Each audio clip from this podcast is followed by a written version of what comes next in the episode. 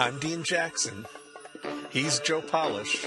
And this is the I Love Marketing Podcast.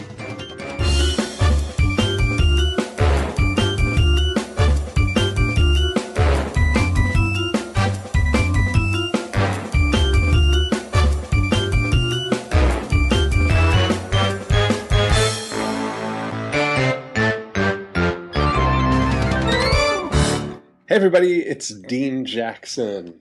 and Joe Polish, What do you have to say for yourself today? like nail polish. What do I have to Mhm. say for myself? Well, I, I'm getting over a little bit of a cold, Mm-hmm. and uh, so I sound a little, I s- sound a am little like Dean Jackson right now. Cold free in 2013 You're lying. so far.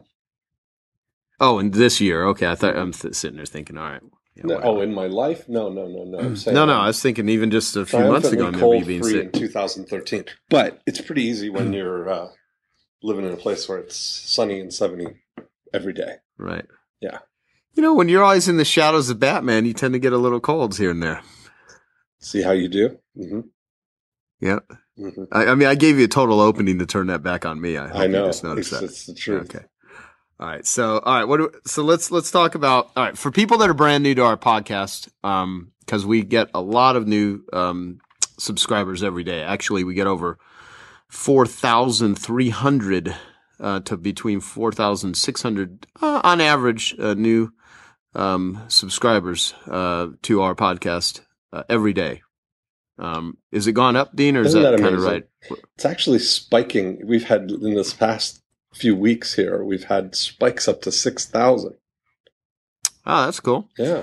So that means that you may not have listened to any of the past episodes. And so, you know, if you're new to uh, I Love Marketing or you've been listening ever since the very first episode, um, episode number one, uh, which is always good to go back and re-listen to some of them because they're they're good. They're just good, and you'll hear them uh, from a different perspective the more you learn and understand marketing.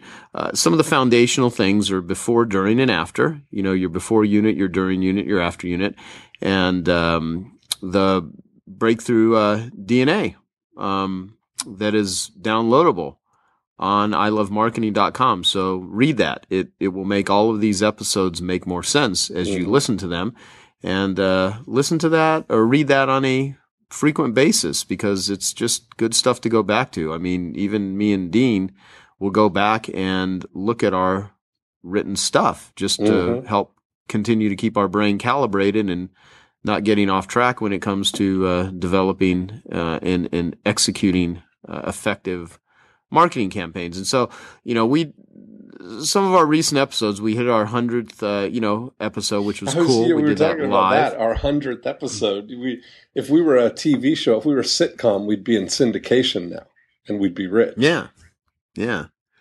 And uh, I got an I got a, a message sent to me um, from someone who's uh, an avid listener suggesting taking our curriculum and putting it into colleges and universities. Wow. And, you know, it was, it was a really good idea and stuff that he laid out.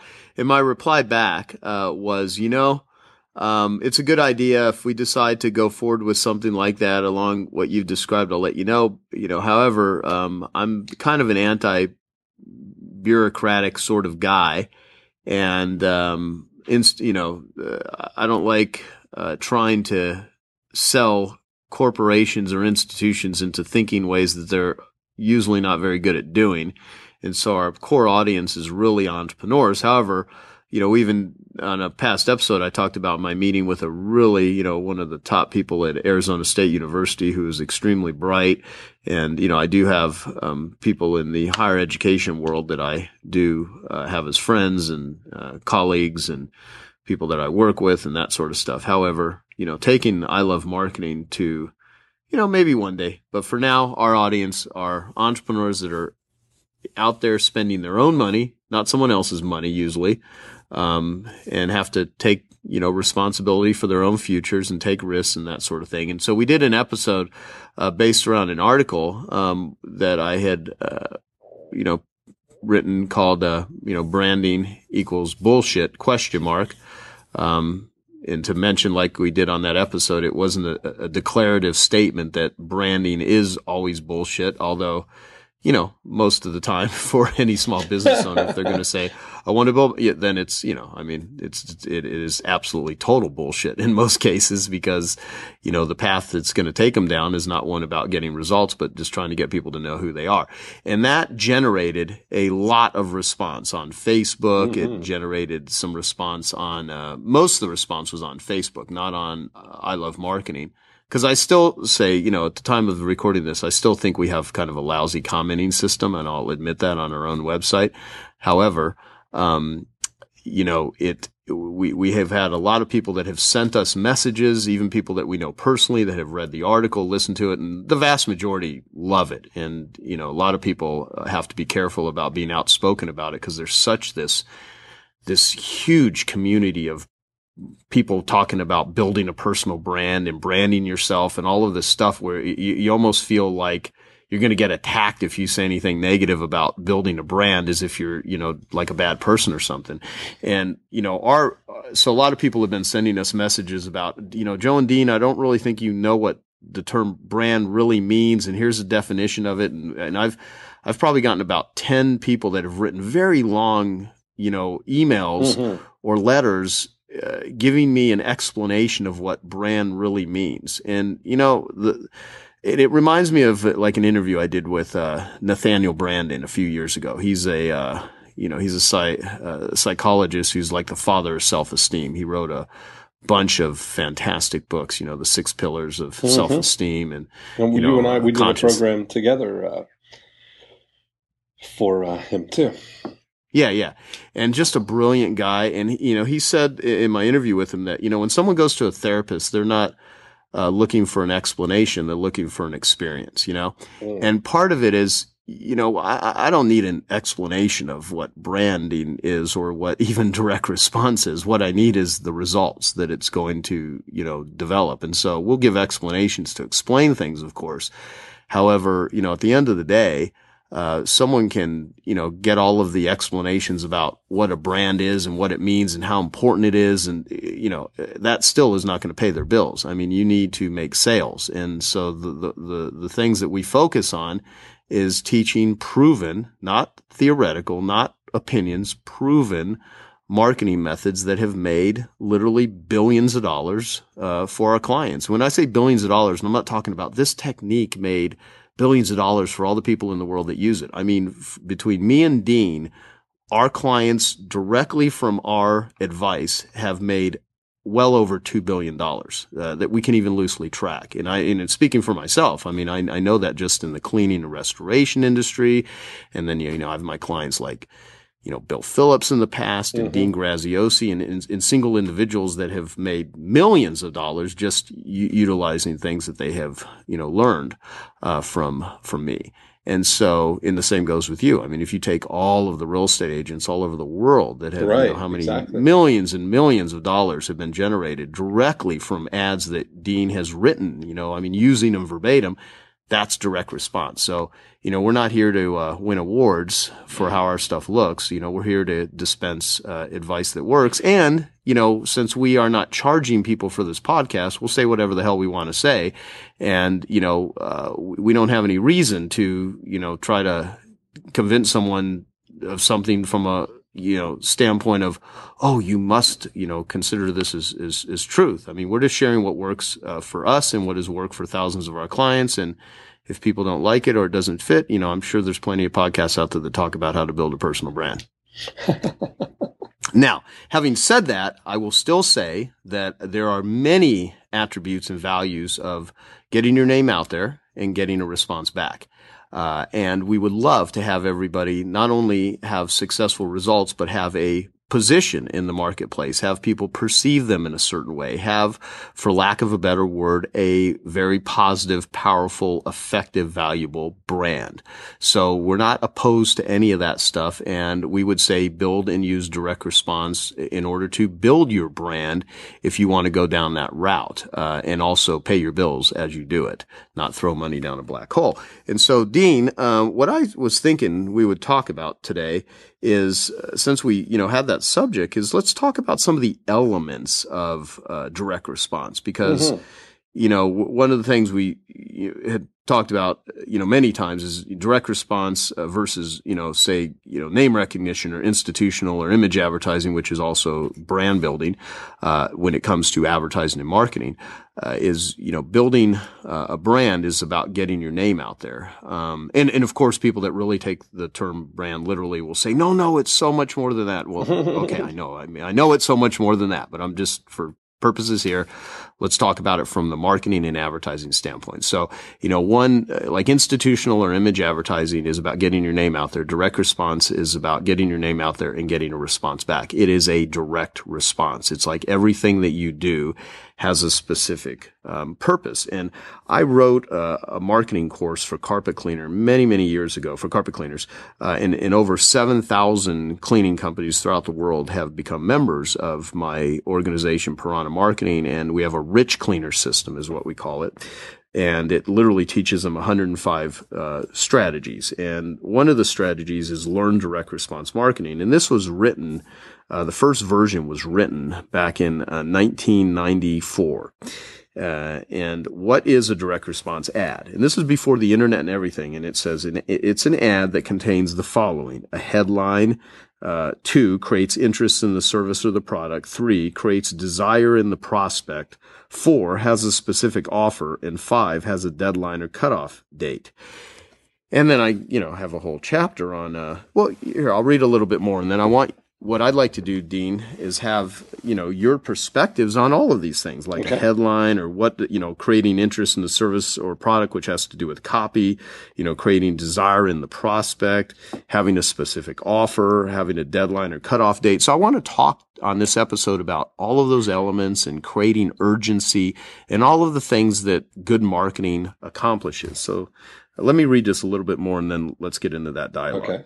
So most advertising in magazines, newspapers, on radio and TV are not direct response. They are institutional advertising, also called image advertising. There is no way of accurately tracking the response since there's no specific offer. Why do advertising agencies like image advertising? They can't be held responsible for zero, they, they can't be held responsible for zero results. If an ad campaign doesn't increase sales, they blame it on one of the following. A, the economy, or B, they tell you that you need to run these ads that didn't work over and over again and suddenly they will work. Out of the two, the second is by far the worst. Advertising agencies are notorious for saying, well, the public just needs to see your ads more often and then you'll get more sales. Many people then waste a lot of money and still don't get results. The theory is flawed. If an ad doesn't work at all once, it's not suddenly going to bring in lots of money. It doesn't work that way. There's a tiny bit of truth of it. A very, very small percentage of your response will come from people who have seen the ad before. This is the frosting on the cake. There certainly isn't enough to substantiate wasting more money. Advertising agencies are interested in being creative and cutesy. That's what wins advertising awards. I think this is absolutely ridiculous. This advertising field gives away, gives awards based on creativity, not results. Many ads that have won top awards didn't produce any substantial increase in sales. They have forgotten that advertising is meant to do one thing and one thing only, to get more clients. That's the only reason I advertise. I don't care about name recognition. I just want more clients. Building name recognition is only possible with a huge, huge advertising budget. There is a lot of waste in what, in that type of advertising, but some really big businesses can survive that waste. Businesses like McDonald's, Domino's, and Budweiser, they can afford this massive waste. Of course, if they use savvy direct response techniques, they'd cut the waste out of their advertising and their sales and profits would dramatically improve. Small local businesses don't have that option. We can't afford to waste marketing dollars on ads that don't pull in immediate cash. Direct response is results oriented. You know exactly how much money you made from jobs that come from direct response methods. Emotional direct response marketing gives your prospects something they want and tells them exactly what to do to get it. It gives them compelling reasons to use you. It gets response and response means money. And so, you know, I, I, go on to say, here are some rules when marketing. Never do anything that you can't directly track the results. Never run an ad a second time that didn't work the first time. Uh, never fall in love with your ad. This is a common mistake for people starting out with direct response. An ad is only good if it gets results, period. Don't fall in love with any ad until you've tested it and know that it pulls. Become a student of direct marketing, learn everything you can about it. The more you learn about marketing, the more you'll make. And if you'd like to know more, blah, blah, blah. So, um, that was written literally when I was like probably tw- 26 years old. and because I just kind of got it. I got it early on. back then. Yeah, yeah. Now I'm 45 years old at the time that I'm recording this. I just had a birthday recently. And basically, it still applies. You know, the difference is there's different media now that wasn't available back then, like the internet. You know, uh, it didn't exist back then. I mean, no one was using internet marketing, so we were relying on that. But the, the advice in the psychology is still exactly the same.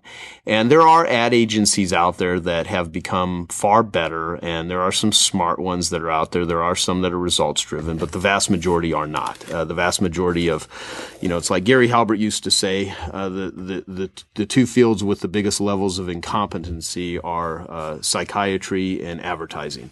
And, you know, I would still say that that's probably pretty valid today. Yeah. So anyway, I babbled a lot during this, Dean, and I know you have a lot of insight on this. So I, will shut up for a while and let you give you know some of your wisdom on uh, on this. Okay, where do we start? Headlines. Is that what you want to start with? Yeah, you know, whatever. Talk about the elements of direct response because, mm-hmm. um, yeah, I mean, I think it. I think it's important. And um, let me say just one more thing too. Okay. Good, now, okay. Now that, now that you did take it, run with it. Uh, I don't know the, the documentary. I think it's called Pink Ribbon Ink. It's about oh, right. the breast yeah, we were uh, talking about cancer. Oh, yeah. You know, it's it's it's a great documentary that I would highly recommend everyone watch. It's it's basically about how the a lot of activists when and, and a lot of activists I don't really like. Uh, you know, I mean, I think a lot of if anyone's ever read how how I found freedom in an unfree world by uh, Harry Browne. I mean, great book to read, uh, written many years ago. But uh, you know, th- th- this this documentary is really about exposing uh, the the I don't know. I mean, the the unethical things that are happening within you know, a lot of the, the breast cancer awareness, uh, the breast cancer movement, the pink ribbon thing, where it originated from, how, how, uh, a lot of the money never goes to, uh, you know, accomplish uh, much of anything and how it's become more of a business than about breast cancer and how the people that are running and supporting it really are wanting to do the, the right thing and they really want to, you know, help find a cure for breast cancer and support, you know, their friends and family who've died from uh, breast cancer or who have breast cancer. And at the same time, you know, when you part the curtain, you see all the, the, the corporate nonsense that's going on behind the scenes. And, you know, and, they, they, it, it, and I'll not do it justice. People really should watch it because it's really, you know, I'm not here to take a position on that. I mean, uh, you know, it's, it's, it's more just an interesting movie that, that shows how, this movement has been created. There's one thing where one of the activists say in it though that that has a lot to do with branding uh, and how I thought about it. Where she said, you know, they they they give you all these quotes and all these stats of how much you know breast cancer awareness has in, increased since mm-hmm. you know the runs and the the pink ribbon and all the movements. But just like you know, but what has this awareness done? Has it, has it done anything to get anyone closer to a cure? Has it, has it solved anything? Has it stopped anyone from dying? As a matter of fact, they show where it's actually increased people dying and, and getting breast cancer in some cases, which again, I'm not going to speak to that. You have to watch the documentary. The point though is the thing of like when, when this, when this woman uh, on, on the documentary mentioned that, you know, this awareness, it, it made me think about how many people talk about, well, we've got this many hits to our website. You know, uh, like HITS stands for how idiots track success is what HITS really stands for. and, you know, it, it talks about, you know, people talk about how much, how many media impressions we got or how much exposure we've gotten or how much awareness there is out there. And you, you really got to ask yourself, okay, well, is that awareness translating into anything? Are you, you know, does everyone know about you, but no one's buying from you? Uh, I mean, you know, does it, there, there's people that get negative, uh, PR and negative, uh, you know, exposure that actually convert that into making money and people that get the, all this positive, you know, you would think positive awareness that doesn't result in anything. So it's, you know, it's a very, it's, it's a very interesting thing to think about. And I think people, just um, spend a lot of time meddling with stuff that they think is important that that isn't. And so, if you want a really interesting perspective, uh, watch that documentary because I just think it's a fascinating documentary that I, I, hope more people would watch because it really exposes a lot of the stuff that's going on in in uh, some of the philanthropical world, which is intended to look like it's doing good when it really isn't. And then secondly, um, it has a lot to do with this whole thing about getting your name out there and thinking that somehow translates into uh, into creating results. So, all right, Now I've spent a couple more minutes, Dean. And go for it. Well, you, you you talk about the awareness and building awareness, and one of the best illustrations that I can think of that I use for that is when when I was doing the big real estate seminars, we'd have six or seven hundred people every month, and I would point out to people, you know, because real estate is notorious for um, personal promotion for this Right. whole idea and concept of getting your name out there. And that's, you know, most small businesses that are run by a founder entrepreneur, you know, on in a local market or anywhere else are often follow that same kind of principle. If you look through local newspapers or you look through local magazines, what you see is page after page of ads that the most prominent thing in the ad is the name of the business and their logo. And then they might have some, you know, bullet points of what they actually do, but there's never any call to action or there's never any reason to um, to call, you know, or to identify themselves in any way. And so um, I, I would say to people, because that rallying cry of you know you got to get your name out there and you got to build top of mind awareness and all these things that sound like they make complete sense. And that if you were top of mind and you did have you did get your name out there that more people would call you. But often that's not the case at all. And so I, especially if you're just starting out i mean if you're if you're starting out and you don't already have full awareness of, of everybody knowing who you are. Um, and you're faced with spending your limited dollars and resources and, and time on one path or the other getting your name out there or using those dollars strategically which is really what direct response is about to strategically get your message to the right people. And so when we break it up, you know, d- direct response in the um, in the eight profit activators is really about profit activator number two, compelling your prospects to call you using direct response, and profit activator number three, which is educating and motivating them to want to meet you. Now, when you look at it, uh, the example that I would use in the seminars is I just I'd say to people, okay, um, you've heard this, you got to get your name out there, and uh, you know you don't even know what that means. You know your name out there, whatever that is, wherever there is, you got to get it out there. And I would always suggest that the difference is that direct response is about getting your prospect's name in here you know, it's more important for you to know who your ideal prospects are than for everybody to know who you are. So I would suggest imagining that the room was a five or six or seven hundred home subdivision and that every person in the room was the owner of one of those homes. And I would give people a choice. I'd say you can either come up to the stage and I'll give you one minute to tell people who you are, um, anything that you want them to know to get your name out there. I'll help you get your name out there to all 600 people. Or you can sit right down right there in your seat and I'll bring you an envelope. And in that envelope will be a piece of paper with the name and contact information of the 60 people in this room who are going to sell their house in the next 12 months. Now, it was never even a contest that every single person would choose the 60 or 70 names of the people who are going to sell their house.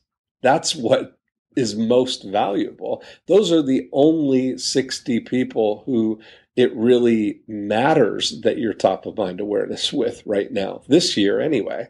You know, so if if you could instead of trying to get your full message, get your your name out there in front of everybody, why not put that aside and do something that's going to get as many of those 60 people who are going to sell their house to identify themselves to you.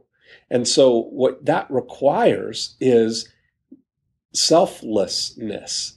You have to put your selfish desires aside. Your desire is that you are the star of the ad. And that's why when you look through local um, publications, you see it all the time. The logo and the name of the company and maybe a picture of the owner are the stars of the ad. They're the central characters.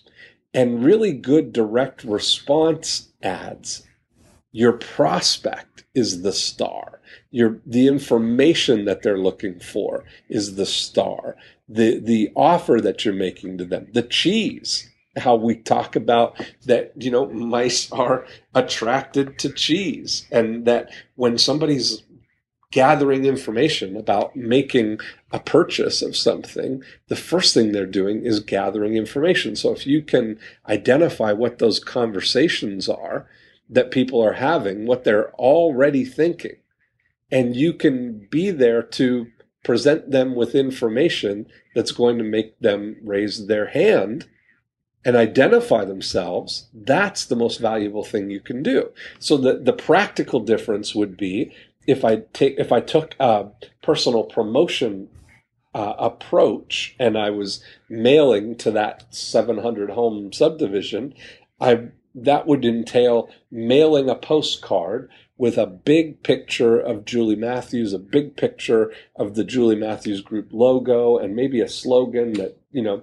thinking of selling your house, Julie Matthews will get right on it, or call Julie and start packing, or, you know, all of these things that are like slogans that kind of, you know, build that um, brand awareness, you know, so that it, the consistency of it, everybody's going to kind of equate that with thinking about Julie. And hopefully, when they think about selling their house, Julie will pop into their mind and they'll magically call her. Now, if you contrast that, what direct response is about is instead of getting your name out there, you focus on getting your prospect's name in here and you send out a postcard that offers them information on what homes are selling for in their neighborhood. So you might send out a postcard that says, that offers them the free February 2013 report on Winter Haven lakefront house prices.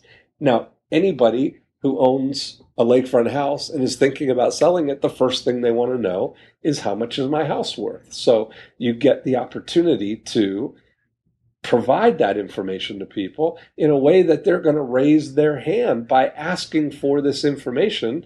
They've identified themselves as somebody who is likely much higher likelihood to sell their house in the next 12 months than somebody who doesn't raise their hand. And that's really applicable across the board. I mean, we've seen this work in so many different ways. I mean, Joe, we had um, Adrian when we were in in uh, Phoenix doing the Breakthrough Blueprint event. You know, had Adrian use this exact approach to attract. You know, their their target audience is Fortune 1000 companies, and they do mainframe outsourcing with those and they offered the same exact thing a, a pricing report on mainframe outsourcing they've you know got somebody to raise their hand in in uh, September or October and turn that into a hundred thousand dollar piece of business or a hundred and fifty thousand dollar piece of business just from um, putting their own selfish need aside to send out their uh, get their name out there and focus only on who their prospects are, getting them to identify themselves. Yeah, I mean, I remember, uh, I remember a carpet cleaner, uh, and lots of them would use like this slogan.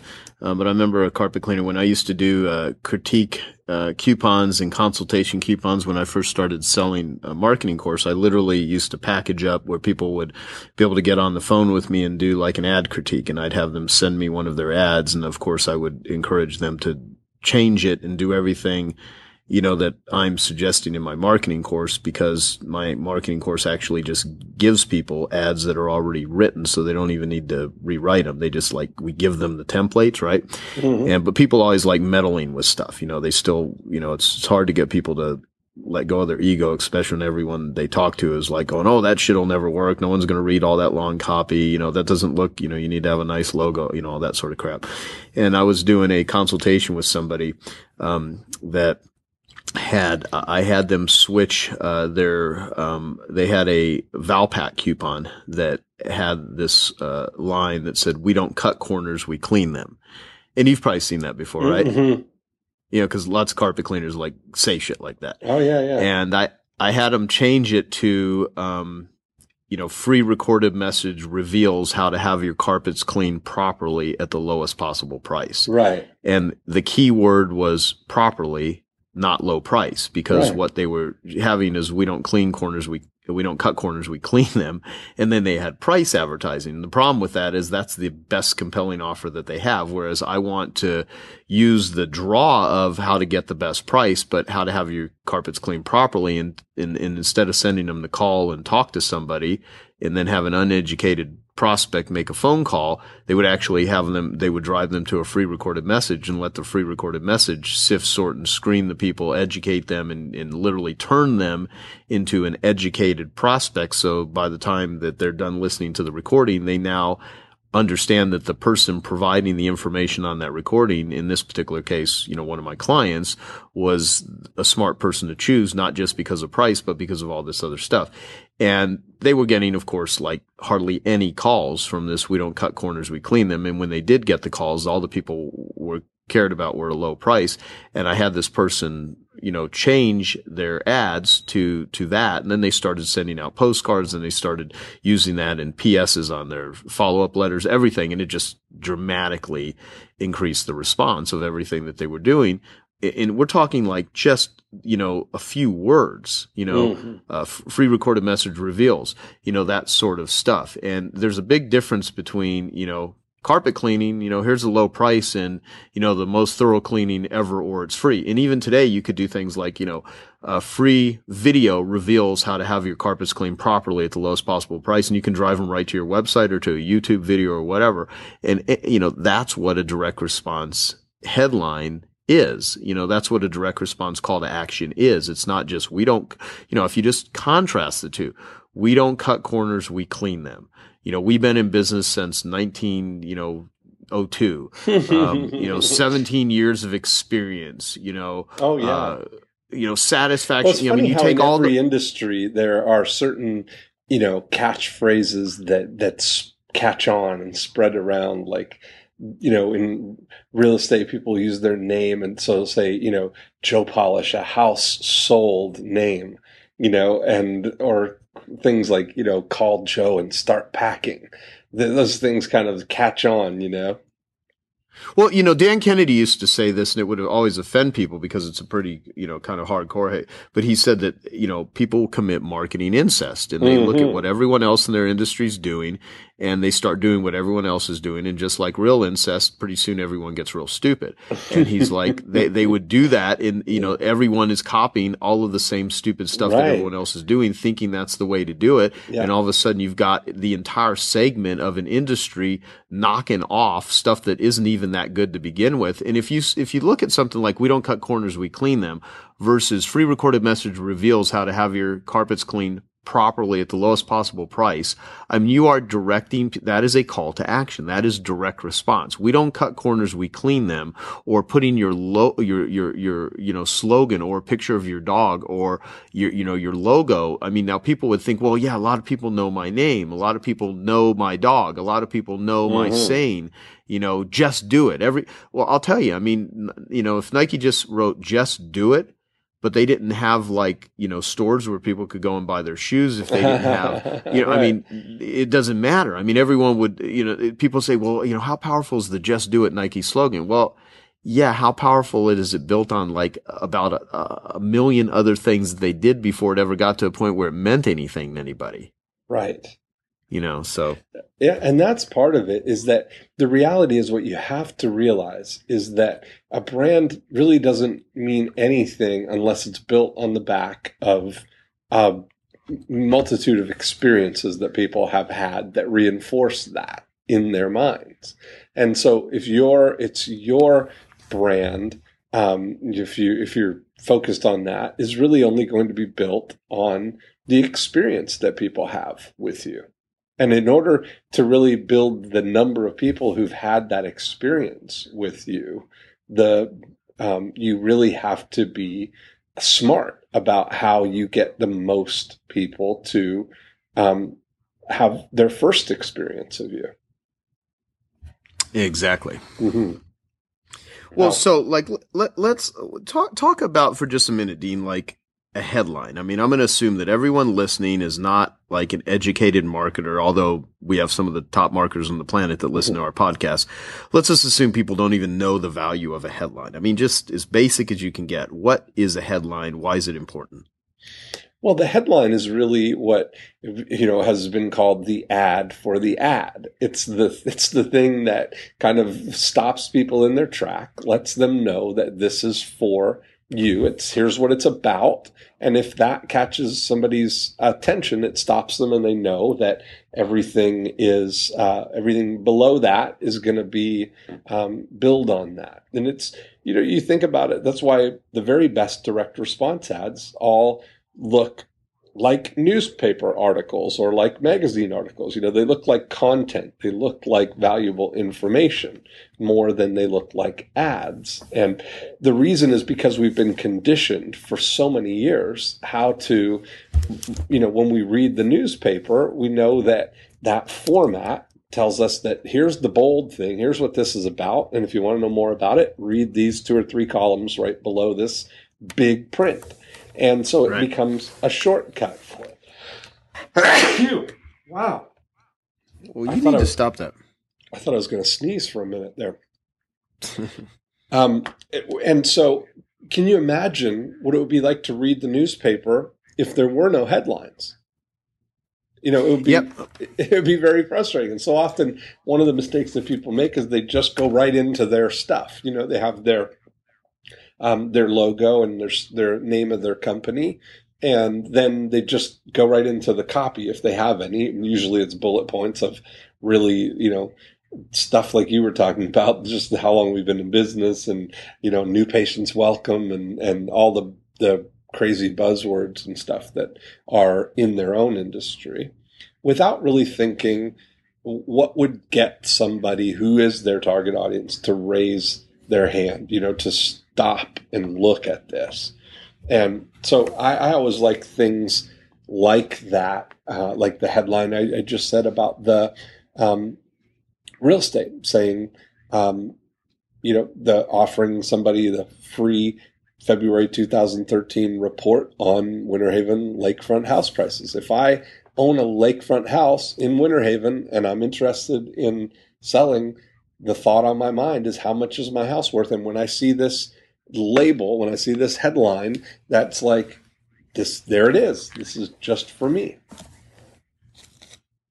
Yeah, I mean, like going back to your your thing about the newspaper, like if and this would be a good experiment for people to do is is is get a newspaper next time you see one and literally go through with a black marker and just black out all of the headlines. Mm. Uh, just every headline, every subhead, everything, uh, or put tape over them, and then just kind of flip through it and imagine trying to find anything of interest and having to filter through something without something calling to your attention to, to, to, you know, to, to bring you to it. It would be very difficult to find what it is that would be interesting for you. Uh, and, you know, you need things that absolutely just stand out and grab someone's attention. Or, you know, one of the things we always have to tell book authors because you know me and you spend a lot of time helping people that are authors you know mm-hmm. how to market their books mm-hmm. and imagine you know if you write a, a, wrote a book on exercise and it was a really good book on diet and exercise and you and if you called it a really good book on diet and exercise by you know John Smith well I mean that's that just is, isn't going to cut it. I mean, you know, uh, if you had a really phenomenal book on diet and exercise, that would be more exciting than a really good book. Yeah, right. On, on diet and, but, but still, that's not, you know, I mean, that's not all it takes. I mean, you really, so people, you know, the value of the marketing uh, has everything to do with just how powerful and how compelling uh, and how irresistible uh, those words are, but the but the words are just the starting point. Mhm. Because you know if your if your stuff is crap, you know one of the things that that gets misconstrued when when marketers talk is that some people will say, well, you know, in order to sell something, it doesn't matter how good it is. You just need to have good marketing. And that's actually true. I mean, you, you can have really crappy stuff with really good marketing and you'll get people to buy it. Now, the, the problem with that though is like we teach in, you know, the eight profit activators is, you know, go to activator number eight, orchestrating referrals. I mean, no one's going to refer something that they can't stand or they had a bit bad experience with. So, you know, part of this is relationship marketing and you have to deliver great stuff. You have to follow up and develop uh, relations with people, with people. You need to deliver a dream come true experience if you really want to have repeat business. If you want word of mouth marketing, you got to give people something we're talking about. You're never going to get that opportunity though if you screw it up on step one.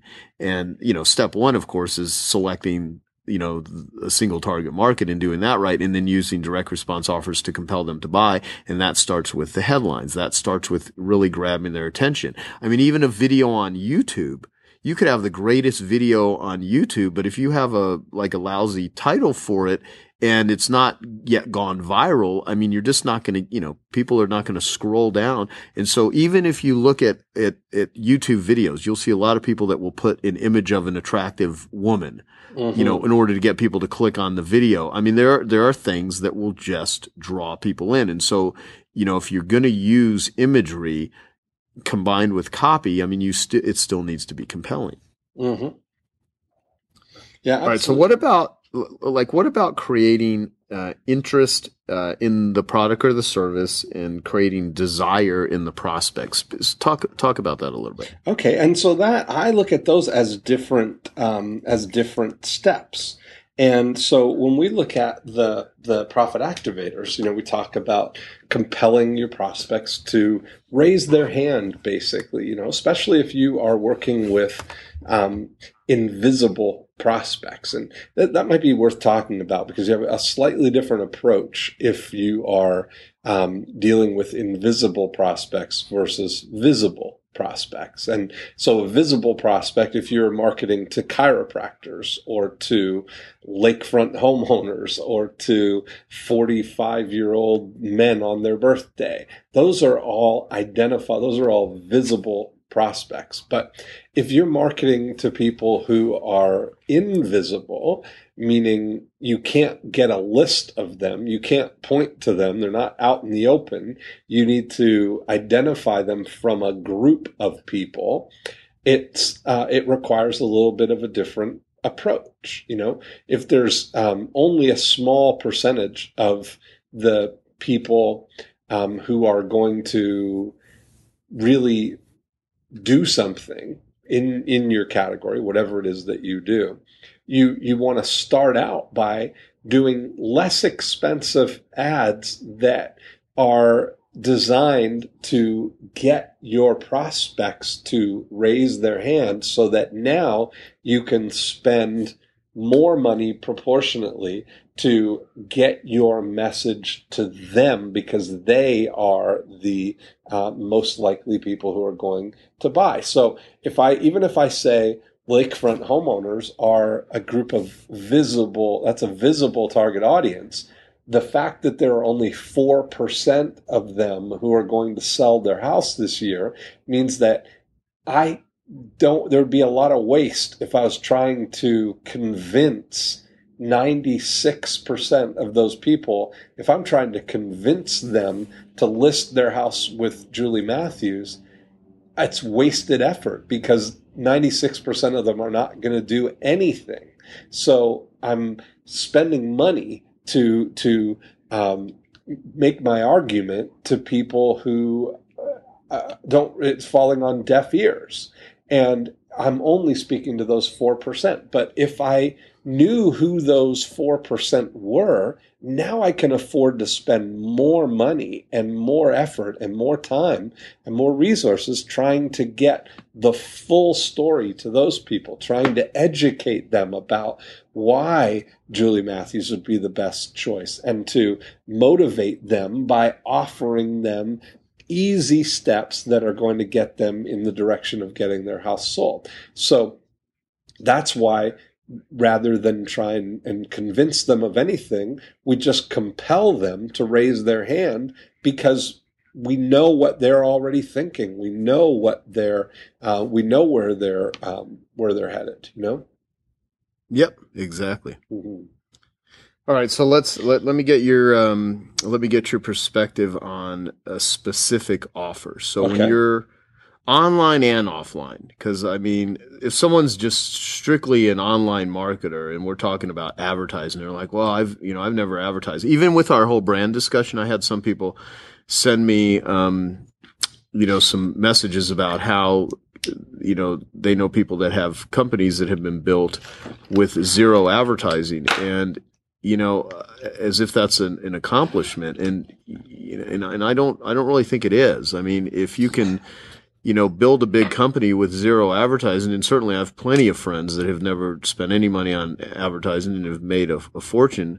However, they're not sitting around twiddling their thumb because they put together a really, you know, great slogan and a, and a nice imagery and a logo or even like a really good product. I yeah. mean, there, there's other things that they have orchestrated.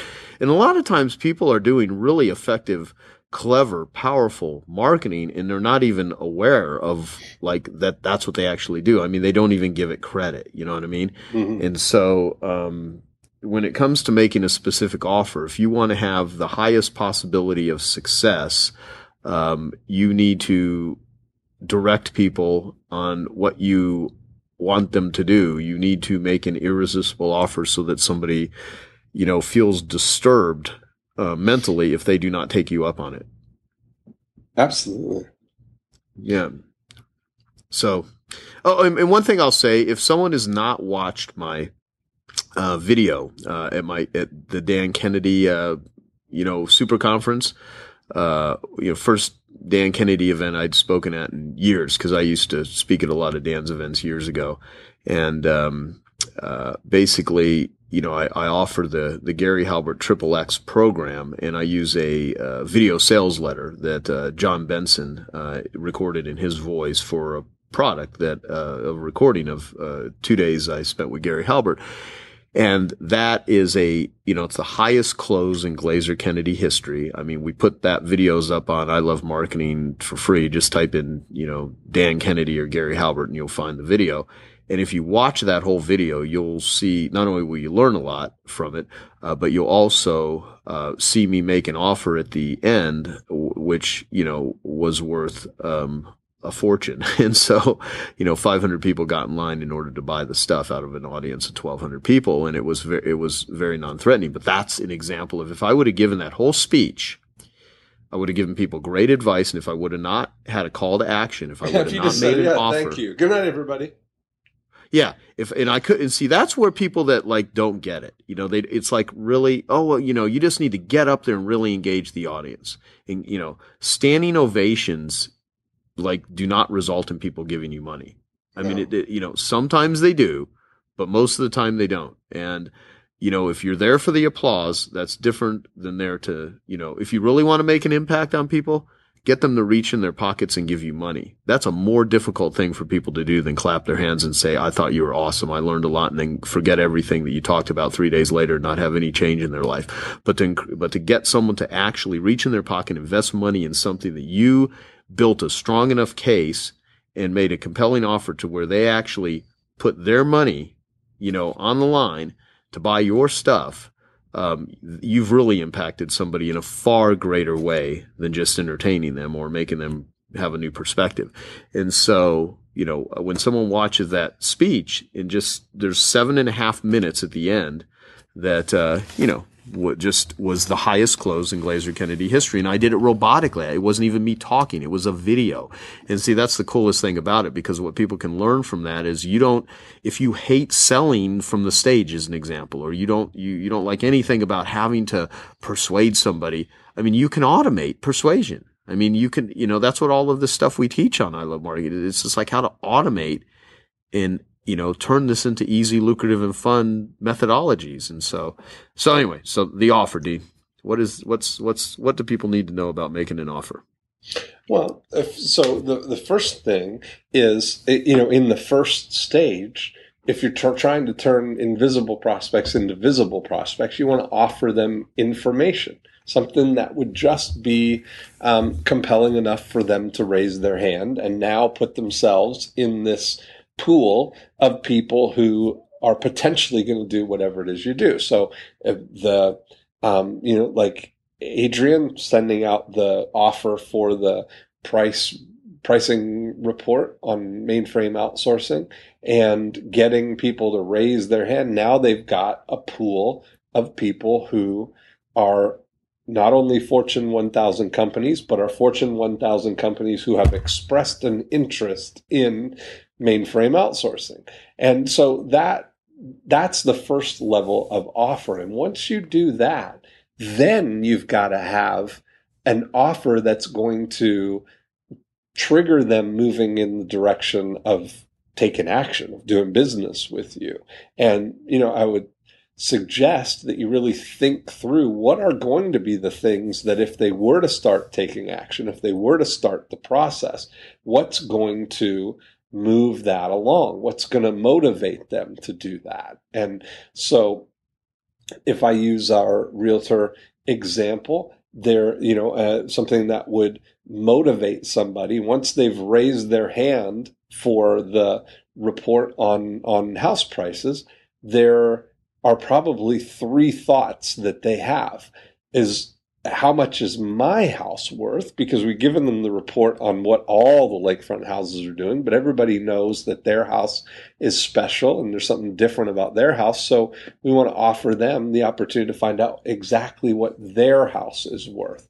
And some people might want to know what do I do to get the house ready to sell? Should I replace the carpet or can I just get it cleaned or should I, you know, re- redo the kitchen? Uh, should I store all of this stuff? Should I paint this room? All those kind of questions that people have.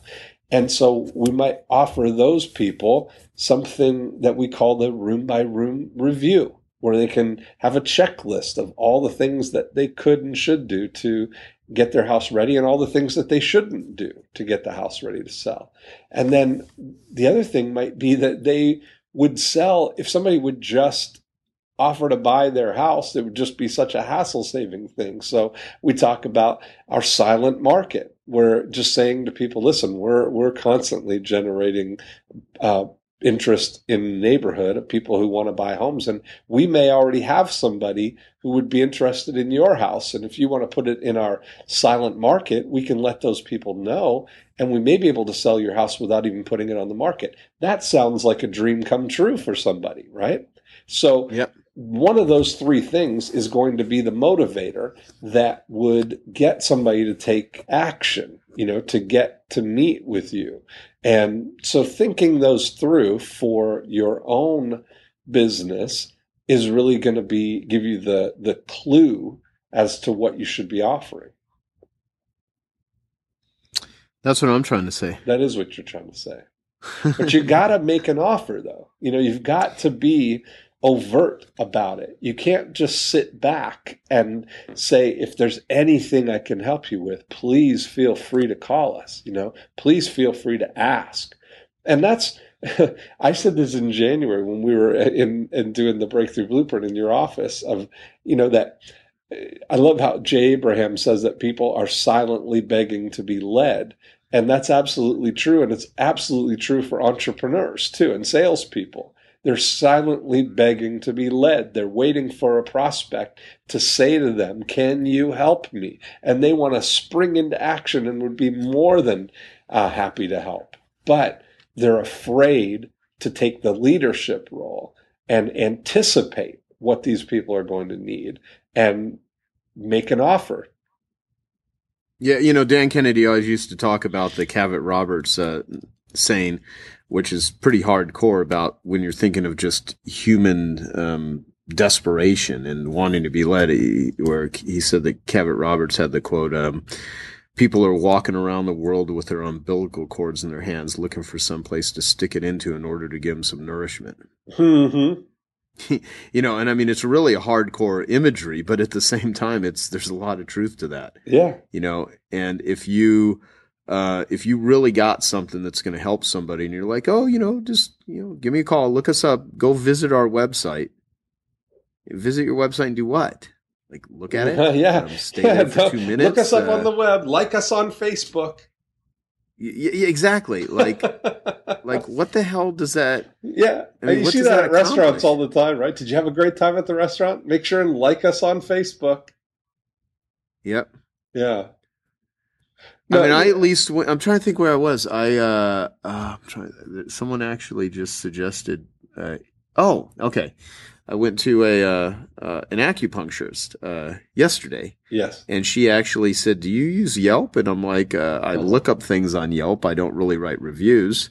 Um, you know, I've not done that. Um, you know, why? Well, because uh, you know I'm I'm Joe Polish, and I just don't write. No, I'm kidding. so uh, she, you know, she literally, you know, said, "Well, if, you know, if you ha- had a great experience, I'd, you know, really appreciate it if you would, you know, write a, you know, nice review on Yelp." And you know, I just thought that was really smart because Yes. how many places have, you know, I've not had that happen. Now, some do it, and I've seen it in print, but I've never had someone physically, you know, while I was, you know, getting a, a treatment, like say that. And uh, I thought that was that was just a smart thing to do. Now there's a million other things she's not doing that she could do that would be really useful to her business. But you know the the point is just uh, like you were saying, you know, you, you gotta you gotta tell people to do something. Like what my offer for carpet cleaners. Uh, you know, the very best offers a free room of carpet cleaning with a carpet audit. And it all starts with generating a lead by offering people education, you know, a consumer awareness guide, a consumer awareness message, uh, you know, uh, the, the video, the consumer awareness video and, and literally sifting, sorting and screening the right prospect. And then, you know, once you have them in your funnel, you're literally, you're, making a powerful offer. So, you know, even going into a home, offering not an estimate, a free estimate, which everyone does. See, a free estimate is okay, you know, if that's the best thing you got. Um, but that's not as good as a free room of carpet cleaning and a carpet audit where we're going to evaluate the condition of your carpet and we're going to give you something for free that has no cost or obligation of any kind. And we're going to provide this service. And if you love it, we're happy to give you a, you know, firm quote on what it would cost to clean the remainder of the area. And also know that if you decide to get any additional cleaning, it comes with a hundred percent money back guarantee. I mean, that's a powerful offer. That's much different than, you know, free, you know, I mean, a free estimate or, you know, a price discount on your carpet cleaning and just getting a cleaner who's a good cleaner to change the languaging of their, everything from their van to their business cards to their website to their email follow-ups. I mean, changing all of that verbiage changes the entire business. And and that's you know that's that's an interesting thing is that someone could spend years getting training or learning the technical side of a business and they could be struggling, they could have gigantic college loans and debt and you cha- you teach people the the use of effective words and literally overnight you can change their income. You can change their clientele. You could change the relationships that they have. You can change their referability. I mean, like more dramatic than anything else. And that's why I always, you know, am annoyed by people that poo poo marketing because marketers have the power to change somebody. Well, I wouldn't say marketers, marketers that are listened to, I would say, uh, you know, but people that utilize marketers, people that utilize effective marketing, there's nothing that could make someone, uh, wealthy and richer quicker that I'm aware of than just getting the freaking words right on the shit that you communicate. Mm. And you say, um, like you d- disagree or you're just, No, like, I umming do. I mean, that's absolutely true. You know, and so much of it. I mean, the words right. The word, the right words are uh, the right offer. You know, how to articulate what your offer is. Yeah. Okay. Well, here, here's the deal. Since the last one is uh, that that is the thing that I read earlier from my my uh, marketing strategies manual that I wrote many years ago, uh, have a, a deadline or a cutoff date. Which, of course, since this podcast episode is nearly out of time, we're going to have to cut off this episode here. So the last thing I'd you like, like, how to that have fits you, right together? yeah, it's total total good segue here. Just had to spin it into something here. Uh, you know, having a deadline or a cutoff date. So talk about that, which is just really a you know creating Well, our urgency. friend, our friend Robert Cialdini. Dr. Cialdini would say, you know, nothing is as attractive as something that is in imminent diminishing availability, you know, diminishing supply. There's Right. something that there's, you know, the sense of it going to be gone is becomes immediately more attractive. And something, any kind of offer that you're making that is about to expire and I'm cut off, I'm not going to be able to make this decision, uh, is it's the most effective offer. If if I've got a chance to delay, then there's no urgency or need for me to make that offer or make take action right now. I can do it any time. Yep. So, so let me give an example too for like some people that may not understand this too, because it applies to a lot of different things. Uh, now, the company 37 Signals, I, I really like. Uh, they, uh, they have some just great online tools and they, they, you know, they're creators of Basecamp and Campfire and all these different online, you know, productivity, project management sort of web based uh, apps. And I interviewed Jason Fried, who is uh, the founder um, of 37 Signals, and he, you know, they, they've written uh, you know, a couple of books, you know, Getting Real, and another great book called Rework, which I Uh-huh. highly recommend. And um, you know, they they have one of their things at 37 Signals is they don't use sensationalized or hypey, you know, copy marketing Right. And you know so they're they're not running ads like you know amazing this is awesome you must you know sign up right now. You know they don't they don't do stuff like that although in certain applications those things as we know work very well and it depends on what you're selling. What they do do though it, which many companies do is they have like their trials. So they have like a 45 day trial i think is their trial period right now where you can use basecamp as an example and so people can sign up for free. You know, there's not some big major call to action. I mean, they use testimonials and they have really cool videos explaining how it works. I think they do a really good job of educating people of what, what it'll do for them and all that, that stuff. Now, if you sign up and you start using it, you know, once you get close to the period of time, you're going to start getting emails letting you know that if you don't pay for this, then, you know, you're not, you know, you need to sign up and pay or you're not going to be able to use it. And so as that date grows closer, people that aren't using it, you know, decide either, well, I better start using it or I'm going to lose out on my trial. Or, you know, they just say, well, the same for me. But everyone, you know, and I even allowed myself because I already have, you know, a base camp account, uh, you know, for uh, my company. And so, uh, you know, I wanted to just kind of see the, the way that they, you know, follow up and they do, they do it, you know, they create a sense of urgency. Even companies that are adamant about not using hypey, you know, sensationalized marketing, if you want to call it that. Um, it's, you know, they're, they're still creating a debt, a, a deadline. They're still creating a specific, you know, cutoff date and call to action. And, and there's a lot of that, that, that happens. And a lot of people don't think of it as creating, you know, that diminishing supply, but that's exactly what it's doing.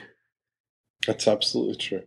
Now, I mean, and- Costco, you know, Costco always sends out this coupon book, and I'm not uh really a user of coupons. It's just they always have more st- you know, stuff, and there's always these deadline dates, and you know they do really well with it, Mhm. as do like about a hundred thousand other companies that use cutoff dates and deadlines. right, exactly. so, all right, a what else idea. before we have to? Get one. Yeah. So I think we're uh, I think we're kind of done for this episode, Dean. We can continue to talk more, but I think we should just uh, see what people for have to say. more episodes if we wanted to. Yeah, yeah. I mean, we you know we can't do this all day, so we we kind of got to go. That's So anyway, so that's it. I mean, oh, and one thing I'll say, I I really appreciate. There's many people that are I love marketing listeners that wish me a happy birthday. Uh, my wonderful girlfriend rounded up a bunch of people to shoot videos for me. I had a surprise birthday party. I mean, there was all kinds of cool stuff, and so there's so many people that have actually discovered our podcast that sent me greetings on Facebook and various things, and I just wanted to say thank you to everyone that did that. It's more than I deserve. And uh, what else? Um, by the time this episode is being uh, being put up on I Love Marketing, I think on the day this goes up, I will be uh, on a zero G flight. Uh, floating around in the air with Peter Diamandis and a bunch of amazing, smart people, and uh, I'm doing an adventure trip with X Prize Foundation, which Mhm. is Peter's foundation that does all kinds of cool stuff. And it was my idea to put together this really cool trip uh, that is put together. So we've got a couple of billionaires on it. Uh, we're going to have. So Steve, Steve Sims is going to be there. Yeah, Steve Sims uh, from the Bluefish is coordinating a lot of the stuff. We were going to go to Virgin Galactic. Uh, we're going to do. We're going to go to Qualcomm. We're going to have, I think, lunch with Elon Musk. We're going to uh, go see the uh, premiere of the movie Die Hard at the Fox Studios with uh, Jim, Jim Gianopulos, who's the you know CEO of, uh, of Fox Studios, and so I will be doing some cool stuff. So when we doing the next episode or the one after that, I'll talk about it and uh, you know and, and basically just try to pretend like I'm cool. I'll remind you. You do that. Yeah, You I'll that. remind So you to talk about. So, to all of our listeners, the call to action for you now is to uh, just tell everyone about I Love Marketing. That's you know, and and uh, it'll help us build a really powerful brand, and that's what we're shooting for. Let's pick a single target market. Let's tell people, not to tell everyone. Let's tell people to tell. Who could they tell? Let's tell Carpet cleaners, and then I'll sell some of my carpet cleaning stuff, and then Let's we can get paid for this their podcast. favorite chiropractor about I love marketing this week. Or let's tell their favorite real estate agent about I love marketing this week. One of those two And- things. Carpet cleaners and real estate agents. I like There that better go. than chiropractors Perfect. because at least I got something to sell to carpet cleaners that's more specific. Although many chiropractors have bought my Nightingale Conant program. Perfect. All right, everyone. Have a good night Good night. Or good day or whenever the hell it is that you're listening to this. Goodbye. Goodbye.